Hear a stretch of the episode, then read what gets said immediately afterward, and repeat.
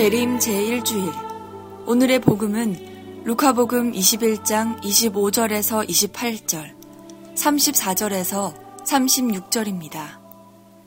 루카가 전한 거룩한 복음입니다. 그때 예수님께서 제자들에게 말씀하셨다. 해와 달과 별들에는 표징들이 나타나고 땅에서는 바다와 거센 파도 소리에 자지러진 민족들이 공포에 휩싸일 것이다. 사람들은 세상에 닥쳐오는 것들에 대한 두려운 예감으로 까무러칠 것이다. 하늘의 세력들이 흔들릴 것이기 때문이다. 그때 사람의 아들이 권능과 큰 영광을 떨치며 구름을 타고 오는 것을 사람들이 볼 것이다. 이러한 일들이 일어나기 시작하거든 허리를 펴고 머리를 들어라. 너희의 속량이 가까웠기 때문이다. 너희는 스스로 조심하여 방탕과 만취와 일상의 근심으로 너희 마음이 물러지는 일이 없게 하여라.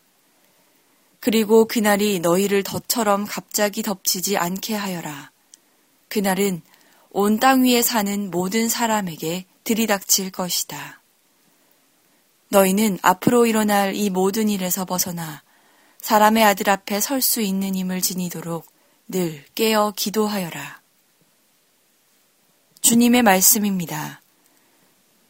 오늘의 생명의 말씀은 가톨릭대 성심 교정 고준석 토마스 아퀴나스 신부가 전해드립니다.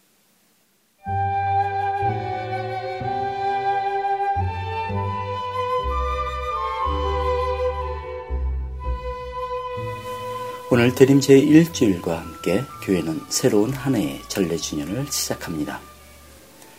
오늘 복음은 주님의 다시 오심을 예고하면서 우리가 어떻게 주님을 맞이해야 하는지 가르쳐 주고 있습니다. 이런 이야기가 하나 있습니다.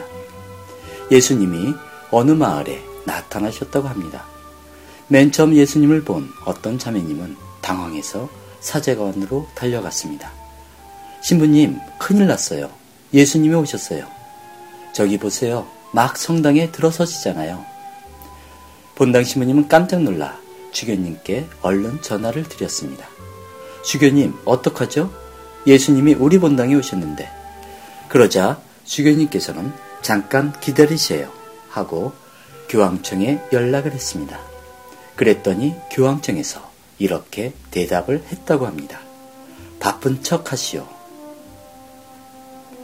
예수님의 오심을 우리가 어떻게 준비해야 하는지 또 어떻게 예수님을 맞아 들어야 하는지 아직 준비가 되지 않은 교회와 우리들의 모습을 꼬집는 하나의 우스갯소리입니다. 그런데 정말 예수님께서 오신다면 우리는 어떻게 대처해야 할까요? 방금 이야기처럼 바쁜 척, 그냥 모르는 척 지나가 버릴까요? 오늘 복음에서 예수님께서는 먼저 사람의 아들이 다시 오실 날을 예고하시면서 너희의 속량이 가까웠다고 선언하십니다. 속량이란 몸값을 지불하고 노예나 포로에게 자유를 주는 행위를 가리킵니다. 그래서 신앙의 관점에서 보면 이 속량은 온갖 형태로 인간을 구속하거나 억압하는 것에서 우리 인간을 해방시켜주는 하느님의 구원을 가리킵니다. 그러나 사람의 아들이 다시 오시는 날은 속량의 날인 동시에 심판의 날임을 예수님께서는 말씀하십니다. 이를 위해 준비하고 기다리는 모습을 오늘 복음은 두 가지를 말하고 있습니다.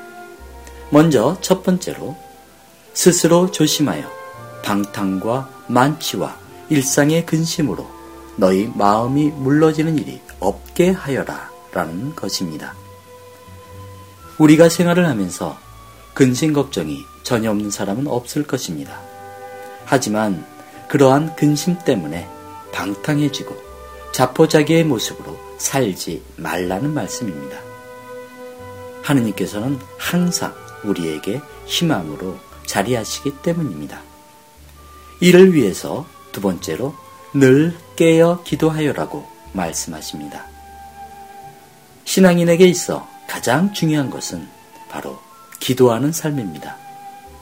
기도하지 않는 사람은 신앙인이라 할 수 없습니다. 우리 신앙인에게 기도하지 않고선 할 수 있는 일은 아무것도 없습니다. 우리는 기도함으로써 주님과 함께 할 수 있고 그분과 하나가 될 수 있습니다.